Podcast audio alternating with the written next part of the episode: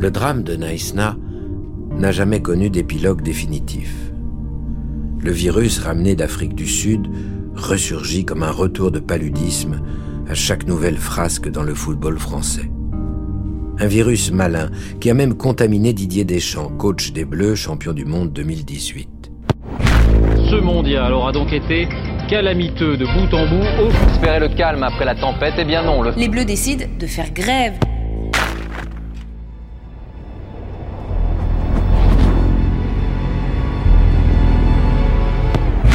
Le fiasco de Naïsna, un podcast de SoFoot écrit par Sheriff Gemour avec la voix de Denis Podalides. Épisode 5, le chat Dédé.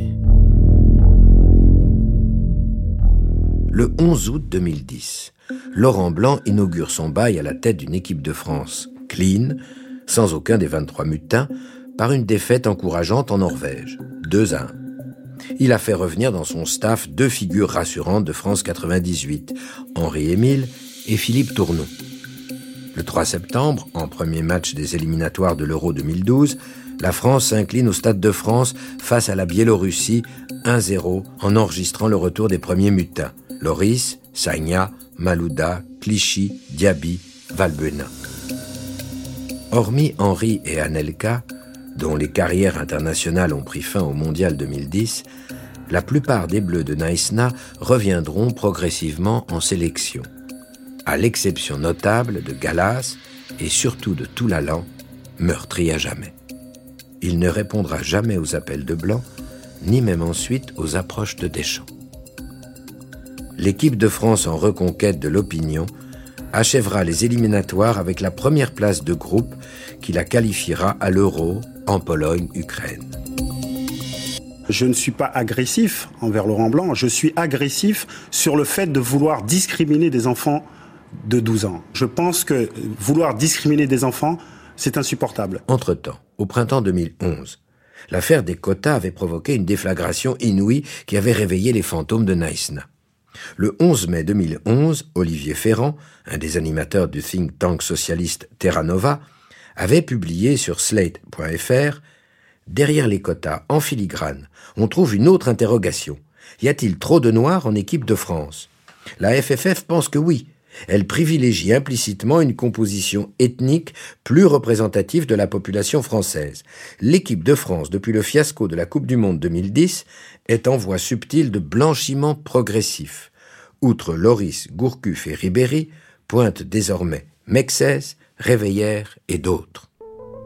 Président du district de la Côte d'Azur, Éric Borghini s'était ému de cette affaire des quotas. C'est beaucoup plus grave que Naïsna. Et voilà. Naïsna était définitivement passé dans le langage courant, comme le 7 à 1 qui, au Brésil, après l'humiliation du mondial 2014 contre l'Allemagne, signifie que quelque chose dysfonctionne. En termes de honte nationale, de fiasco tricolore, le mot Naïsna se hisse dans les commentaires au niveau de la Pérésina. Naïsna deviendra jusqu'à aujourd'hui l'indice de référence et de comparaison qui mesure le degré de gravité des crises du foot français. Et elles reprennent vite. À l'Euro 2012, les Bleus de Blanc affichent leur quête d'une nouvelle virginité en étant véhiculés dans un bus siglé Un nouveau départ, un nouveau rêve, un même but comme un exorcisme au drame sud-africain. L'incident s'est déroulé hier soir dans les coulisses du stade de Donetsk. Samir Nasri refuse de commenter son match. La presse ne fait, je cite, qu'écrire de la merde, explique le milieu de terrain de l'équipe de France. Un journaliste de l'AFP lui répond alors que de tels commentaires ne l'intéressent pas. Samir Nasri réplique qu'il traite le rédacteur de fils de pute et il conclut Comme ça, tu pourras écrire que je suis mal élevé. Raté. Lors du France-Angleterre qui se terminera sur un match nul, un partout, Samir Nasri célèbre son but, index sur sa bouche, en prononçant des mots injurieux à la presse française. Sur ses lèvres, on pouvait lire un simplissime Ferme ta gueule, adressé sans doute au journaliste de l'équipe, Vincent Duluc. Après le décevant Suède-France, le même Samir Nasri aurait vertement repris Alou Diarra qui se plaignait du manque d'implication défensive de certains. Dans le vestiaire, à Laurent Blanc qui tense Ben Arfa pour usage de son portable, ce dernier réplique en lui reprochant de l'avoir sorti alors que des joueurs plus nuls que lui étaient encore sur la pelouse allant jusqu'à proposer à son coach de le renvoyer chez lui s'il ne donne pas satisfaction. Lors du piteux Espagne-France en quart, Menez insulte l'arbitre et son capitaine Hugo Loris. C'est le retour de Naïsna, le règne du Rakai Football Club, titre du livre de Daniel Riolo paru en 2013. Même Marie-Claire, le magazine féminin, s'y met. Face à la Suède, peu d'entre eux auraient fait l'effort de chanter la Marseillaise et ils n'auraient même pas prêté attention aux supporters à la fin du match. À 25 ans à peine, ils ont déjà tout. Le succès, les millions, les belles voitures.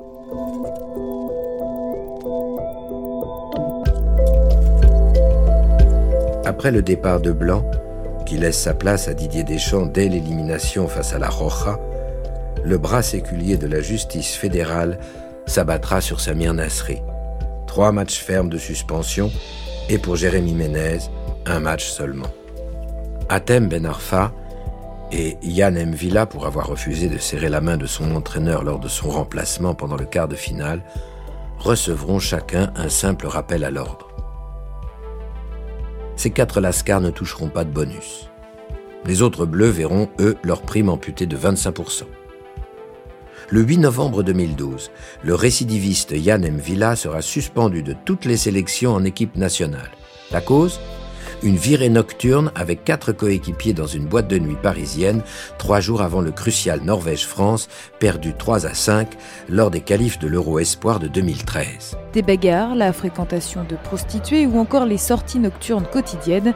Mais pas seulement en juin dernier, son comportement à l'Euro lui vaut aussi un premier appel à l'ordre de la commission de la fédération. Après un mea culpa en septembre dernier, le joueur avoue vouloir se racheter. Mission échouée, sans doute la faute à un entourage nuisible. C'est aussi en cette fin novembre 2012 que sort le livre de Raymond Domenech, Tout seul. En effet, les scandales de l'Euro 2012 lui donnent l'occasion de se disculper indirectement du désastre de Naïsna. La compétition m'a permis de réaliser que le football français était capable de rencontrer des problèmes sans moi, écrit-il. Pour faire bonne mesure, il confesse sur Bein Sport Maintenant, quand on est sorti, c'est facile de le dire. J'aurais dû arrêter en 2008, oui, parce que la pression était trop forte et, ça avait une incidence pas que sur moi. À la limite, celle-là, je la supporte, moi. Mais ça a une incidence sur l'équipe. Donc oui, j'aurais dû arrêter, mais pour ça, il faut, rester lucide. À un moment, il faut euh, être capable de poser les armes. Moi, j'ai jamais su. Son opération réhabilitation marchera très bien, avec des ventes records de 200 000 exemplaires de son livre. En octobre 2013, 82% des Français affirment en effet avoir une mauvaise opinion de l'équipe de France selon un sondage BVA Le Parisien. La charte de bonne conduite des Bleus, affichée à Clairefontaine, être professionnel et exemplaire et le montrer par des attitudes ouvertes, souriantes et disponibles, n'aurait donc servi à rien? Le devoir d'exemplarité assigné aux footballeurs, bien plus lourd à porter que pour une classe politique française pourtant déconsidérée, les ravale désormais à chaque incartade au rang de bouc émissaire, responsable de tous les maux de la société. C'est fini La France est au Brésil Ils l'ont fait Bravo à Didier Deschamps Bravo à toute l'équipe de France Ce soir, Un mois après ce sondage BVA, la qualification au Mondial 2014, lors des barrages homériques contre l'Ukraine, s'achève par une vibrante Marseillaise entonnée par tous les joueurs. Cette communion fraternelle enterre, pense-t-on, Naïsna pour de bon. Patatras. On apprend le lendemain que Samir Nasri avait été exclu par le groupe avant l'Ukraine. Viendra ensuite l'affaire de la sextape Valbuena-Benzema en octobre 2015 qui fera ressurgir l'ombre des bad boys des cités du foot français, souvent issus de la diversité. Détail piquant les vilains Benzema, Nasri et Ben Arfa ont souvent été présentés comme d'ex-mutins de Naïsna, alors qu'ils n'étaient même pas en Afrique du Sud. En fait, depuis 2010, l'équipe de France de football est devenue malgré elle le baromètre du vivre ensemble à la française. Beau fixe avec les deux buts de Sacco face à l'Ukraine ou pluie glaciale avec l'affaire de la sextape. Karim Benzema n'est plus sélectionnable en équipe de France tant que sa situation judiciaire n'évolue pas. Ainsi, on a décidé la Fédération française de football. Le numéro 9, l'attaquant des Bleus et attaquant au Real Madrid, est mis en examen, vous le savez, dans l'affaire du chantage à la sextape contre Mathieu Valbuena. Mis en examen pour complicité de tentative de chantage et participation à une association de malfaiteurs. Il risque 5 ans euh, de prison. Après un bel Euro 2016 où Tonton Pat a fait figure de leader charismatique, les Bleus de Deschamps se couvriront de gloire à la Coupe du Monde 2018 en battant en finale la Croatie à Moscou.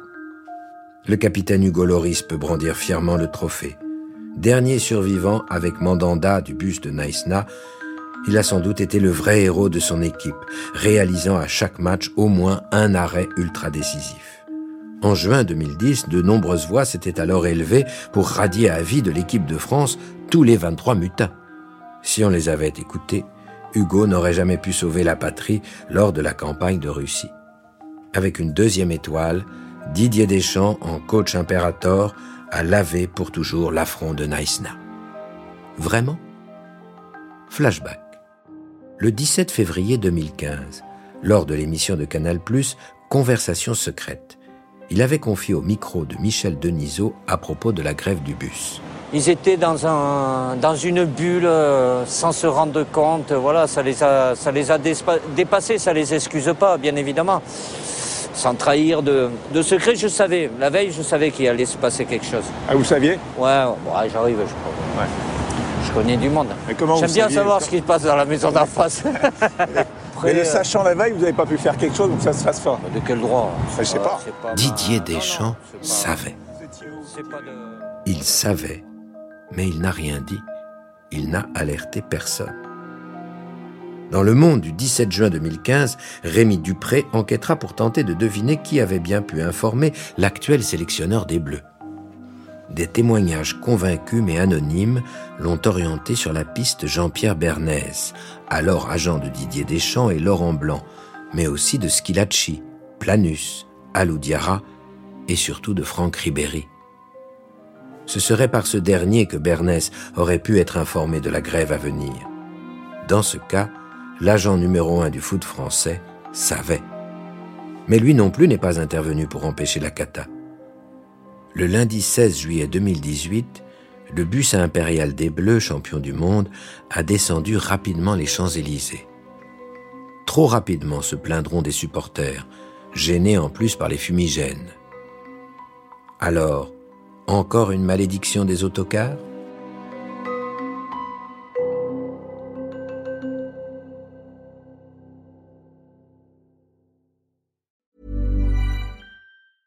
Even when we're on a budget, we still deserve nice things. Quince is a place to scoop up stunning high-end goods for 50 to 80% less than similar brands. They have buttery soft cashmere sweaters starting at $50, luxurious Italian leather bags, and so much more. Plus, Quince only works with factories that use safe, ethical, and responsible manufacturing. Get the high-end goods you'll love without the high price tag with Quince. Go to quince.com/style for free shipping and 365-day returns.